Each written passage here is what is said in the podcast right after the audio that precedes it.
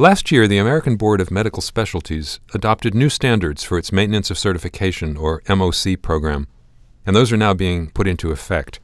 Supporters of the new requirements say that having more frequent assessment drives physicians to improve their performance, and that's good for patients and the healthcare system. But critics argue that the program isn't very relevant for daily practice, and it's just one more task that keeps busy doctors away from actually working for their patients. I'm Stephen Morrissey, managing editor of the New England Journal of Medicine, and I'm talking with Steven Weinberger, executive vice president and CEO of the American College of Physicians. Dr. Weinberger, can you give us a brief history of MOC? What was the original goal of the program, and what did it look like in the early years? Well, the original goal of the program was to assure that physicians would be keeping up with the ever changing information base in medicine. And the concern was that physicians who had certified originally a number of years ago could end up going through a professional career without necessarily keeping up with those changes. The second thing that came up was concern that the certification process originally measured knowledge that physicians had, whereas there was a lot more concern about whether that knowledge was actually being translated into appropriate patient care, and it was important for physicians to be measuring the quality of their care over time. So essentially self assessing the quality of their practice. So that the American Board of Medical Specialties and various component boards decided it would be worthwhile to have a maintenance of certification program, which I believe started around 2000 or so. And then, how do the new MOC standards differ from those earlier versions? Well, the new MOC standards, and I should say that I am speaking from the vantage point of a physician organization, not from the vantage point of the boards. So we are an external observer. We are not the organization that actually develops the maintenance of certification program at all.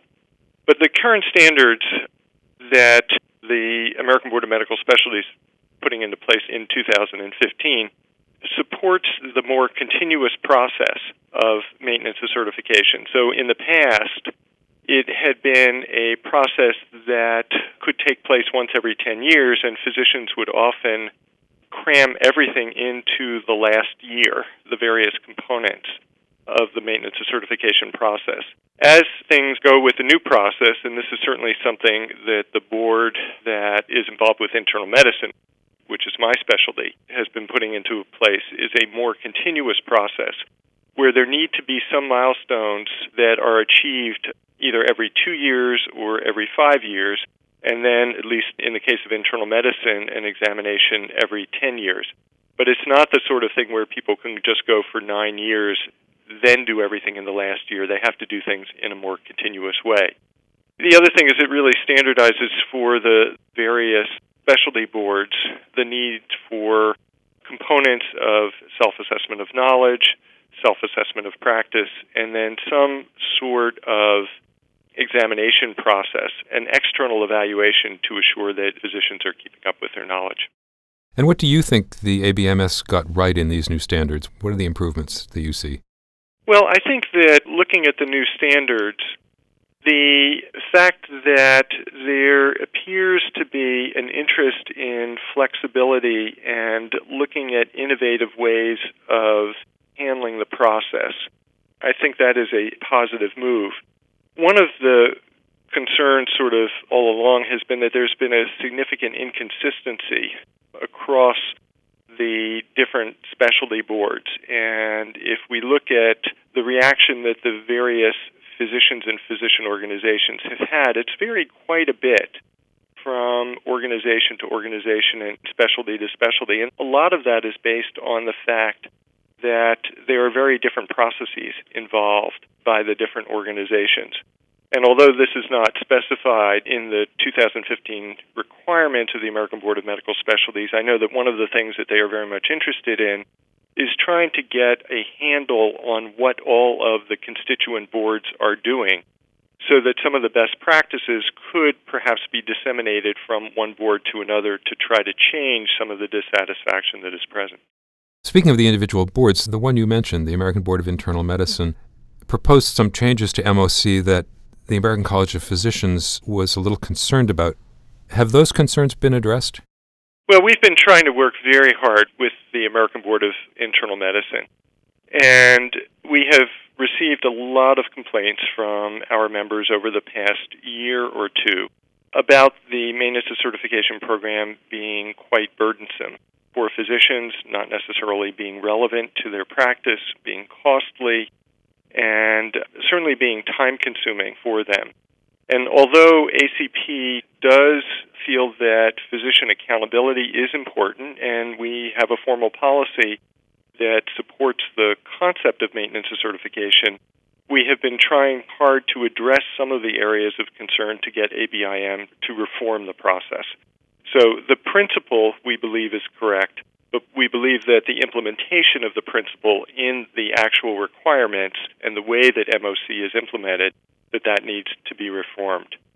And over time, we are seeing that the American Board of Internal Medicine is being more flexible about some of the concerns that have taken place. So, for example, there has been a lot of concern about the secure examination, what's sometimes called the Part 3 component of maintenance of certification. And many of the physicians complain that the examination is not relevant to their particular practice, is more testing knowledge and memory rather than judgment and the way that people actually practice. That these days physicians often need to look up specific facts and they shouldn't be tested on those, but rather should have an opportunity to look things up. And the American Board of Internal Medicine has established an ad hoc task force to try to look at how the examination could be redesigned to address some of those concerns. Another area has been in assessment of practice. There has been concern that what are called the PIMS, performance or practice improvement modules, are very time consuming, burdensome, and do not really help physicians. And the ABIM has made a commitment to be accepting or more flexible about what types of self evaluation of practice they would be accepting. So if there are registries, for example, if there are practice measurements or performance measurements that are obtained by a practice or a hospital or a medical group, that they will be looking into accepting more of those things so that there are not extra burdens added to the physician, but measurements that are done as part of normal practice by an organization or by an electronic medical record or registry, that those things can be done and the physician does not have to do extra work. So these are all things in process, and we've been working hard to advocate for these. And I would say we've been pleased that there has been receptivity from the American Board of Internal Medicine on this, but we still think that there's a lot of work yet to be done. In a perspective article, Teirstein argues that the data supporting the value of MOC altogether are ambiguous at best. So, in your mind, how strong is the evidence in favor of MOC in general? I think that the evidence is somewhat ambiguous. And there has been concern that some of the publications that are out there have actually been produced by the boards, and the question of a conflict of interest and how one actually interprets the data are out there. I'll give you my own personal perspective on this, which I think that probably the most important value of the maintenance of certification process is just to have incentive for the physician to be reviewing and integrating clinical information and updates that he or she might not necessarily otherwise take the time to do. So I personally think that the value of maintenance of certification is to have that extra incentive to do the kinds of things that a physician would like to do in terms of keeping up and integrating information. When if there were not that extra incentive to do it the physician might not necessarily do it. I think that one also has to balance what evidence there is versus the amount of imposition on the physician whether it be time whether it be cost time away from the practice, time away from patients, all of these sorts of things. So it's a very complicated type of assessment to really figure out what is the true value of maintenance of certification versus the imposition that it places upon the physician. Finally, and given those pluses and those minuses, what effect do you think the new MOC program is going to have on medicine over the long run? I think a lot of that depends on how receptive the boards will be to recognize that they have a dual responsibility. They have a responsibility, certainly, to the public to assure the quality of the physicians who are providing care. And they also have a responsibility to physicians to assure that the process is actually helping the way that physicians deliver care and is not unduly burdensome. And at one extreme, if those needs of the physicians are not met very well, I do have concern that there will be physicians who will be retiring early who say that this is a very burdensome process that I don't feel like going through. I don't feel like it's helping my patients. It's taking time away from my patients. It's also taking time away from my family. There is also the potential for driving medical students and residents away from certain specialties if they feel that those specialties have an unduly burdensome maintenance of certification process. That's at one extreme.